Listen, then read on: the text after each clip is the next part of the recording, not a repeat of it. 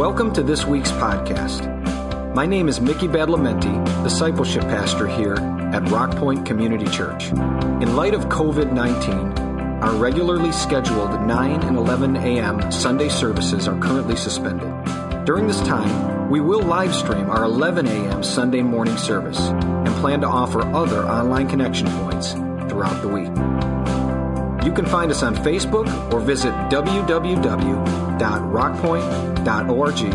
for more information, including important schedule updates. Before we get into the message here today, Mickey just has something specific that we've designed for you, been working on. It's still kind of probably at a little bit in the beta stage, but explain what we've got here. Yeah. Well, we've had some great discipleship things going on with daily journey devotional videos, family life videos, and stuff like we heard about last week. And what we wanted to do after service, we've always had prayer as a central component of what we do here, and people have been able to come forward and pray. Obviously, that's a little bit more complicated to do right now. But what we've done is we've got an approach to do this using Zoom. I'm sure everybody knows that name at this point. But we have some information that's going to come up at the end of service, a Zoom conference ID and password, that if you use that after the service is done, we've got a prayer team ready. There's it right now up on your screen.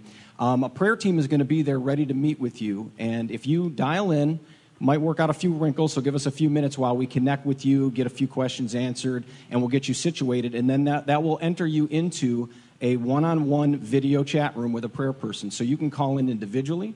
They can call in with your as a couple. You can call in with a family if you want to, with your family, and connect with this prayer person, and they'll be there to meet with you, okay? And so just check out that information, write it down now, or grab it at the end of service, and we hope to see you there. You know, it's amazing how we've been seeing that the number of Google searches for prayer has been doubling, like almost every few days. And so we know that prayer is so central. We want to be there for you with that. So. I wish I had invested in Zoom before all this happened. I think it's gone up by 2,000%. So, yeah. Mickey, thank you so much. Thank you. Appreciate it. This morning, I want to talk to you in the little bit of time that we have about transactional faith. And I'm going to try to squeeze what is a very significant concept into the lens of the camera and to where you are at presently. There's a time period, there was a coach named Pepper Rodgers that was really well known in years past. And he had gone to UCLA for a couple of years' time. And in the first year, he got beaten up pretty bad. They made his life pretty miserable because the team hadn't been doing too well. They got off to a really bad start.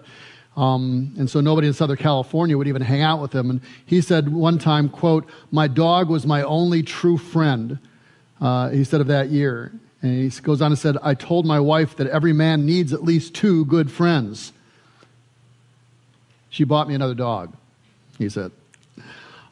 He goes on, though, in the face of the adversity he had, and to employ a new style of offense. It was called the wishbone offense. It was revolutionary for its time period and was incredibly effective, but it takes a while to adjust and to learn to it. In fact, Mark Harmon, who plays a character on NCIS on television, was actually his quarterback in the second year that he employed this, that actually came to really great effect, and they won some great victories. But he was very consistent, Rodgers, in making sure that this wishbone offense got pressed through, even though it was difficult to get a hold of. And he said this about it. He said, "The wishbone," he said, "is like Christianity. If you believe in it only until something goes wrong, you didn't believe in it in the first place. If you believe in it only until something goes wrong, you didn't believe in it in the first place." I want to talk to you about transactional faith with a question mark on it. See, in the pagan world, transactional faith was pretty much what operated. If your God doesn't give you the victory, then you quit. You walk away from that God. It was purely transactional. There was no desire to be transformed or to have knowledge or understanding of the deity. It was strictly what he could do for you. The term transactional is defined as relating to the conducting of business, especially buying or selling, relating to exchange or interaction between people. A transactional relationship, those relationships are by nature optimized around getting the most you possibly can in exchange for as little as possible on your part. that you get the most that you can for as little as possible on your part. They're all about you, all about what you can get, and not about what you can give. And we often set up a lot of our relationships as a transaction. You do this for me, I do that for you. If you don't do this for me, I won't do that for you. There is really no honor. There is no loyalty. There is no character in transactional relationships. In the ancient world, this was the only one that was really known.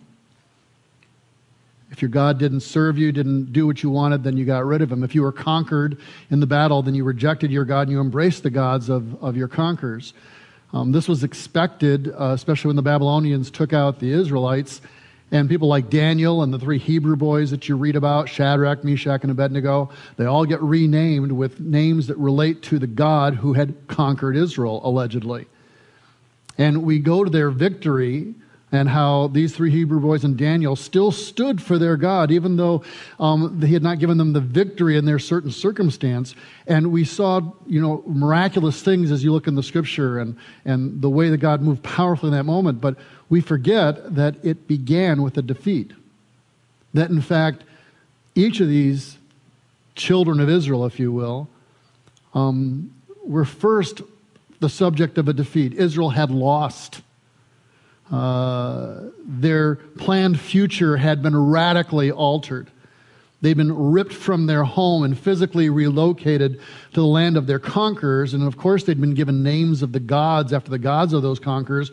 It was expected again, the transaction they had lost on. Their God had not kept at that side. So why would you still serve a God in the mind of the pagan who did not deliver? Why would you do that? The same thing could be said today in our struggles. The difference with those young men is they had a relationship, a knowledge, a character of God, and an understanding of him that was not just a reflection of their self like the pagan gods, but was really rooted in who he actually was. They were engaged not in a transactional relationship without honor, loyalty, or character, but were in fact engaged in a transformational relationship with their God. It was a very, very different type of relationship with very different expectations and outcomes that were not based upon what they could feel, sense, or their even specific needs. There's a song that I want to have sung for you, and it's a song that we've sung before, but I'm not sure it's been fully ever understood, and especially in this time period more than ever, I want to have you understand this, and I want to take this apart for you.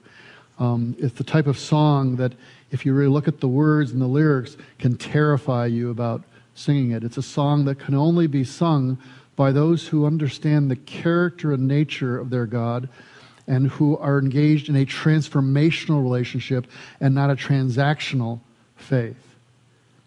The words go like this: I come, God, I come, I return to the Lord, the one who's broken, the one who's torn me apart. You strike down to bind me up. You say you do it all in love, that I might know you in your suffering. Let's just take that part, first of all, because it's actually drawn directly from Scripture. It's drawn from the prophet Hosea.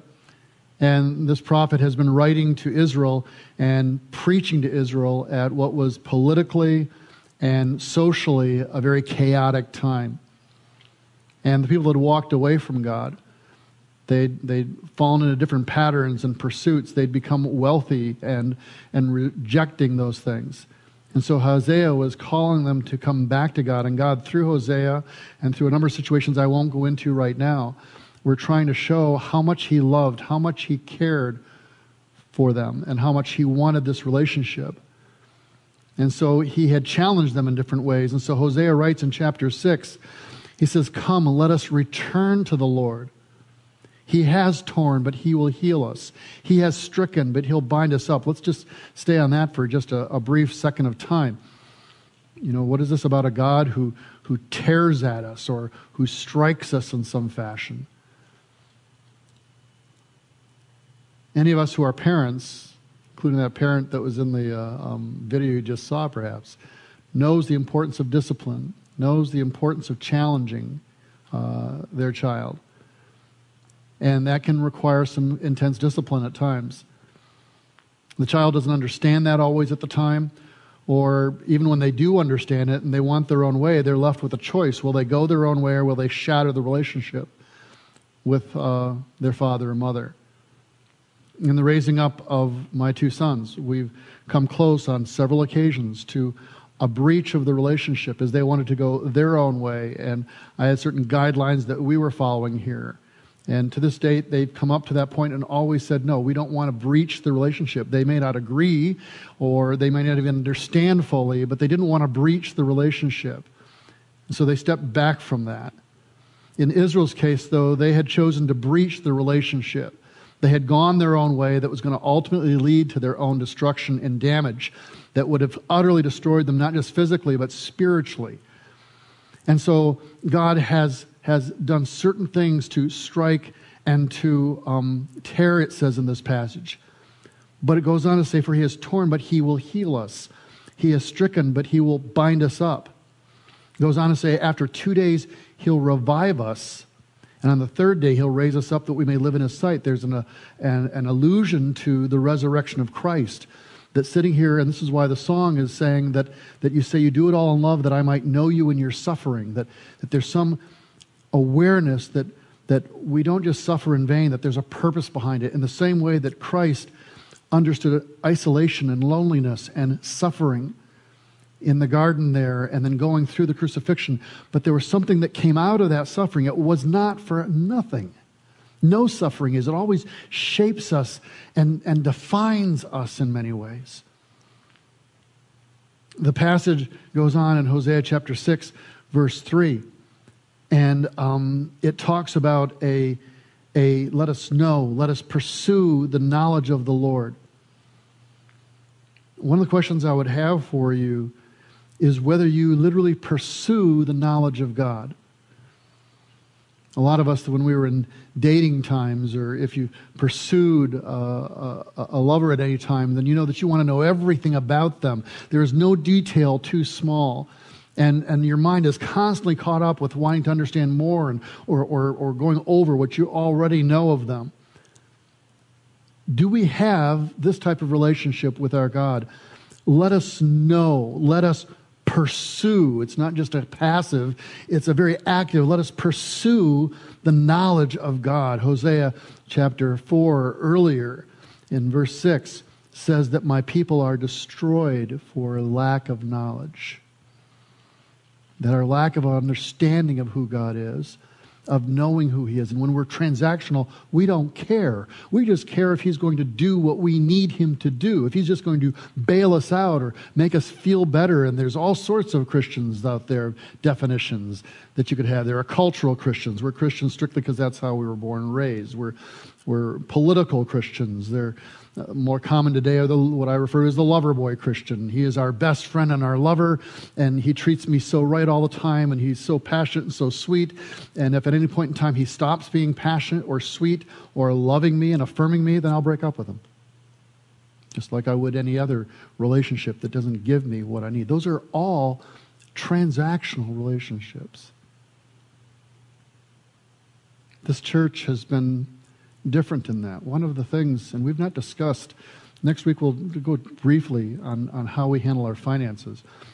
But if you've been following this at all, you know that we haven't raised really that up at all in our conversations. We don't make the plea of the week. We don't have a meltdown or anything else of that nature. And yet people have been faithful, even in this season of time, whether it's been online giving, whether it's coming by and dropping off offerings at the door or in the mail.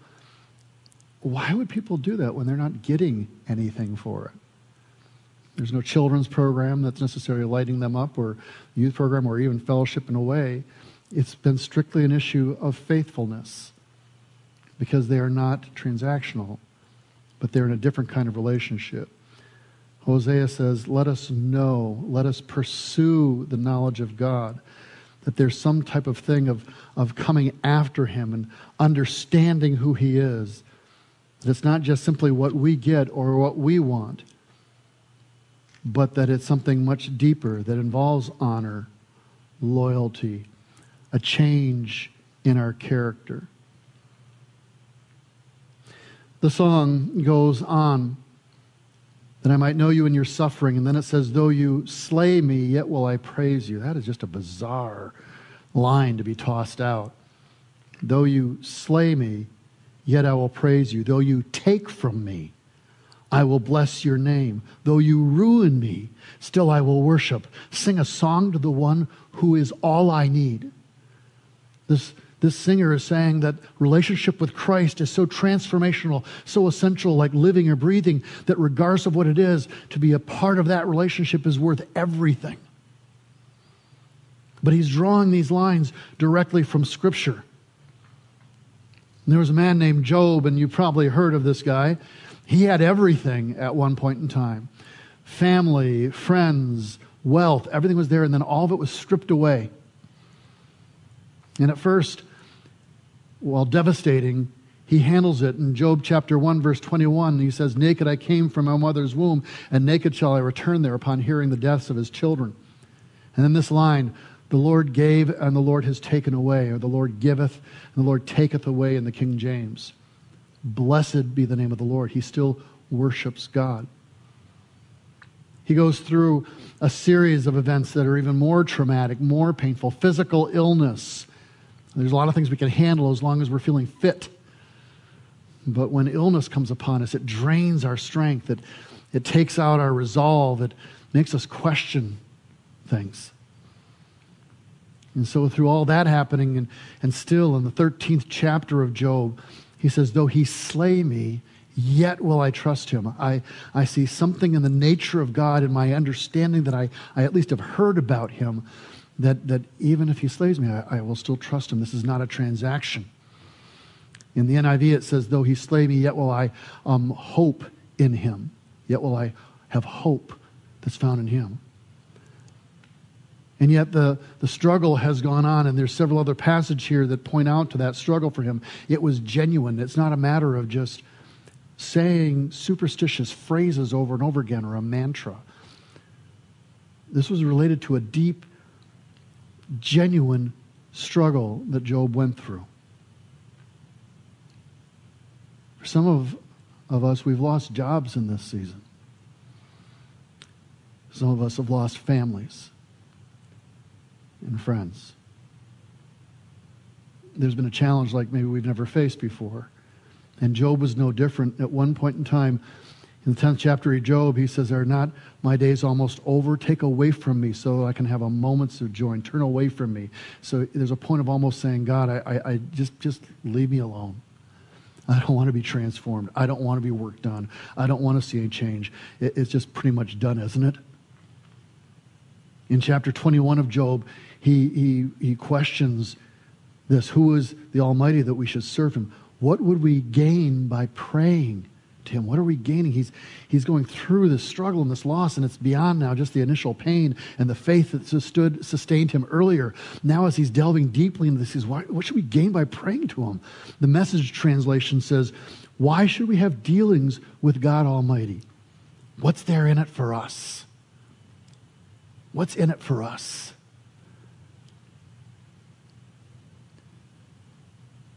Job chapter 30, it gets even darker.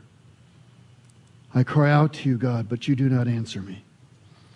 I stand up, but you merely look at me. I stand up, but you merely look at me.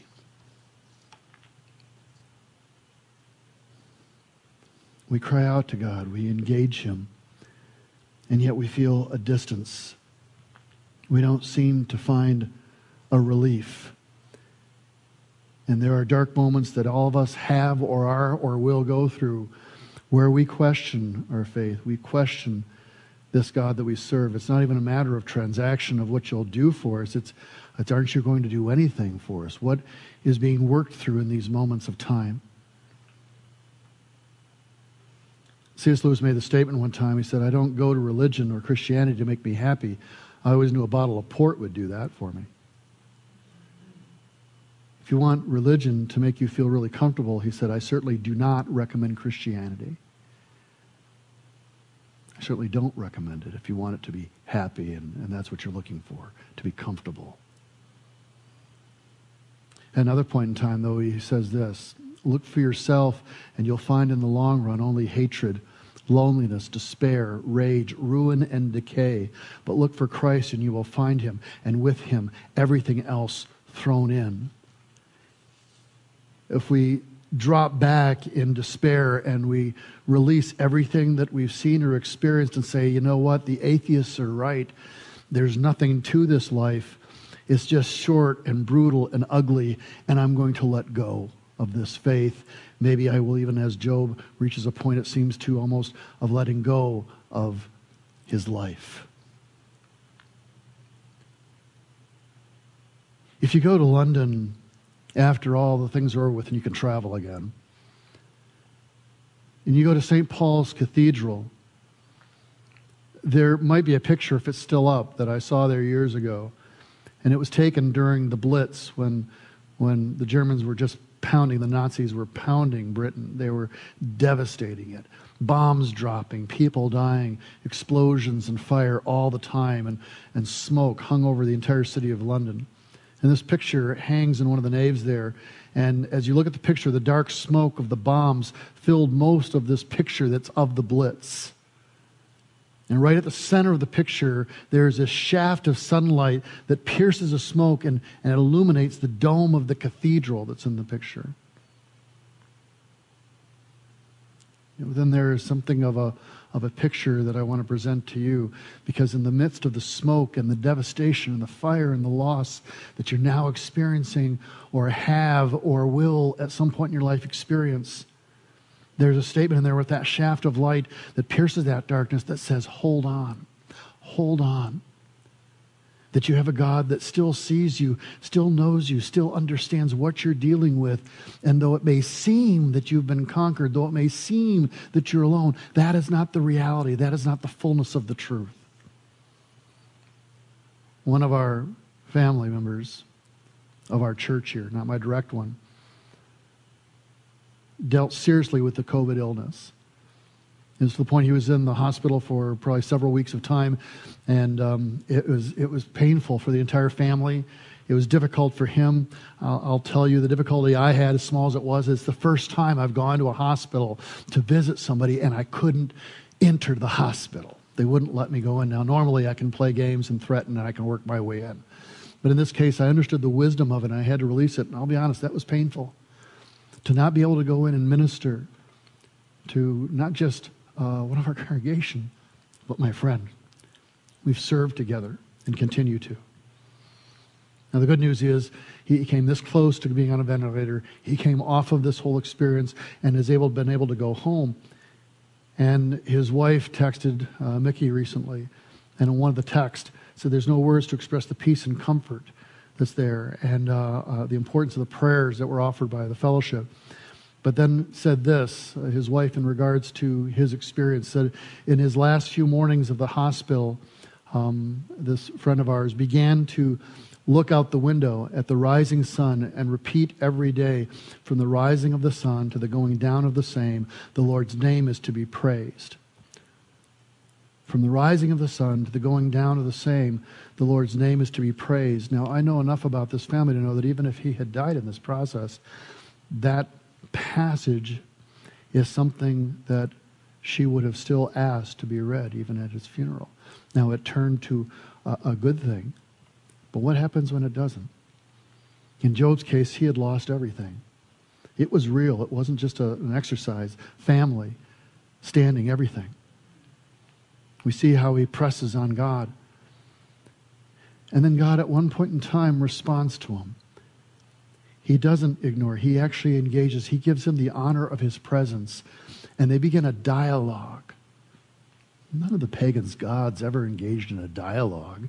They didn't exist. There was no way to understand their character other than a reflection of man's own desires and twisted thoughts. But God engages him and honors and respects him in this way. And Job comes to an understanding of his circumstance, so that in the 42nd chapter, he says, my ears had heard of you, but now my eyes have seen you. In other words, I had a knowledge or understanding, but I have now experienced you. And he repents. My ears had heard of you, but now my eyes have seen you. In this season of time, many of you have even had a knowledge of God. but you are now in this season able to experience Him if you truly move in faith and not just as a transaction, but realize that God's trying to shape you and define you, even in the losses that you're experiencing, even in the pain that you're experiencing. That you might be able to say when this is done that I had heard of you, God, but now I have seen you. In Job, in the 42nd chapter, it reaches the point where it said the Lord blessed the latter part of Job's life more than the former part. Not all of us see that blessing that Job had. For some of us, it's not as bright an ending. Will we still have faith? Do we still believe? Do we still trust in these times? It really depends on your relationship to God, if it's a transformational, covenantal relationship, or if it's strictly a transaction. If it's a transaction, then there's nothing to it. Years ago, I had a good friend who was in this congregation. He was a surgeon. He was a doctor. Not a surgeon. He was a doctor, medical doctor. He dealt with cancer patients. Tall, good-looking, sharp guy. Highly educated, very respected within the medical community. Worked with cancer patients for a number of years. He had come to Christ later in his life. And he'd led a pretty wild life before that, pretty arrogant life. He operated in pretty imperious, demanding terms and was very self-centered and selfish in what he did. But then he came to Christ. Something broke in his heart, and he had an understanding of who God was, and it radically transformed him. He was wealthy enough. He'd already gained what he needed. In many ways, there was no transaction that made him better looking or wealthier or better educated, but it transformed him as he came into encounter with Christ, and he changed in how he operated. And for years, I watched him in his growth and his faith develop, until finally, at one point in time, he came to see me with his wife and told me how he had now been diagnosed with cancer, a particularly malignant type. Now, his life was extended for a period of several years, but eventually it claimed him. And when I went to see him on those different occasions, especially on that last occasion, I did not find him bitter. I did not find him ugly. I did not find him harsh. What he said to me is, I'm at peace before God, I trust Him, and I have my faith in Him, and I've never turned from that. And then he said to me, the Lord giveth, and the Lord taketh away. Blessed be the name of the Lord.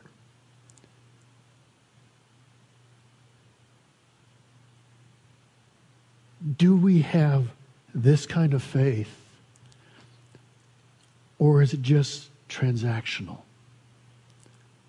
Do we give of ourselves to others only to get back, or do we give to others because of the great grace that He's already given us? If I were to put this up as a graphic, I would have had transactional faith with a question mark, and I would have crossed out at this point in time for you the transactional, and I would have crossed out the question mark, and I would have taken the faith part and expanded that word until it fills the screen. And so I ask you today, what kind of relationship you have with God? What is your understanding, your knowledge of Him?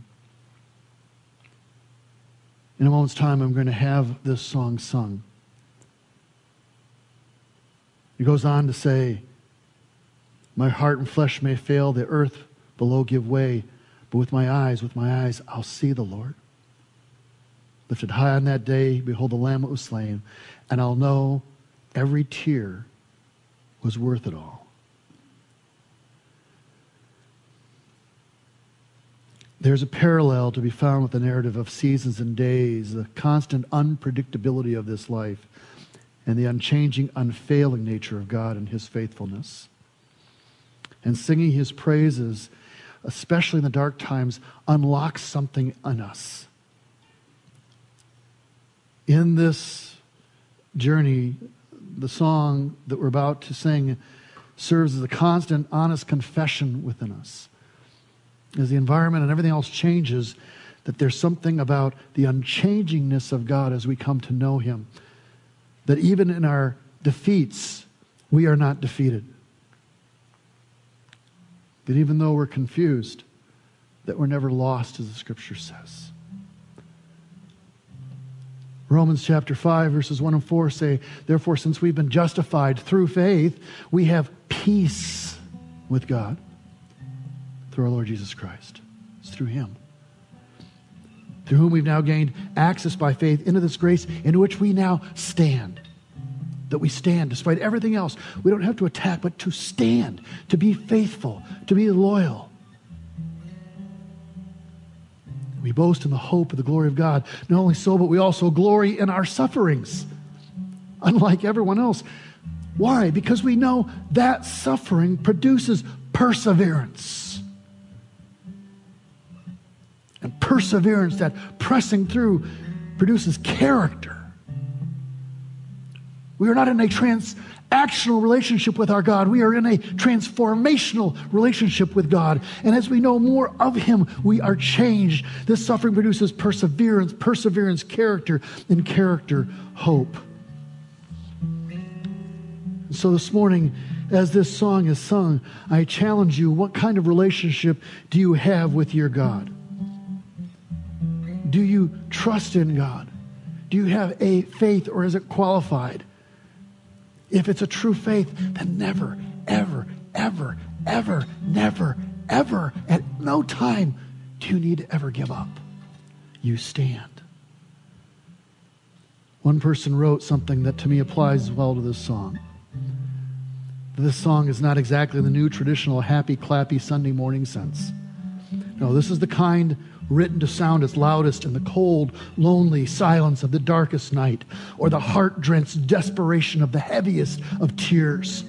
It's a song that finds its voice in the moments and seasons where, to all common sense and logic, to sing and to be thankful for anything at all, let alone sing a song of praise to God, makes no sense at all. When the fight seems lost, and all strength gone with it, when it's hard to even find the words, louder than, this is that kind of song. Look for yourself and you will find in the long run only hatred, loneliness, despair, rage, ruin, and decay. But look for Christ, and you will find him. And with him, everything else thrown in. Therefore, since we have been justified through faith, no question mark, we have peace with God and through all other situations. Through our Lord Jesus Christ, through whom we have gained access by this faith into this grace in which we now stand. We boast not in ourselves, but in the hope of the glory of God. Not only so, but we glory actually in our sufferings, because we know that suffering produces perseverance, and perseverance, character, and character, a hope that does not disappoint. Nothing that you are experiencing, nothing you have or are going to walk through is ever wasted. It is all working to transform us into the image of our God, into changing who we are.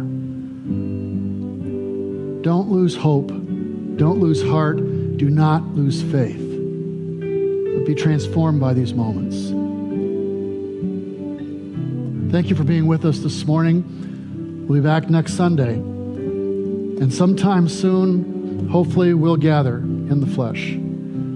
There'll be, after we finish here, the Zoom prayer that Mickey mentioned will be available if you want to contact someone and have prayer. Otherwise, realize this. As a church, we have never closed. We are not convening on site, but we're still convening. And we're still open. So, Father God, I pray, as brothers and sisters are processing their faith, that the question marks would be removed and the transactional aspect would be tossed out, and instead we would embrace a transformational relationship in faith in Jesus Christ. Let your Holy Spirit enliven your word to our hearts. And for all the parents who are having to homeschool right now, give them grace, God, and patience. In the name of Jesus Christ, we pray. Amen.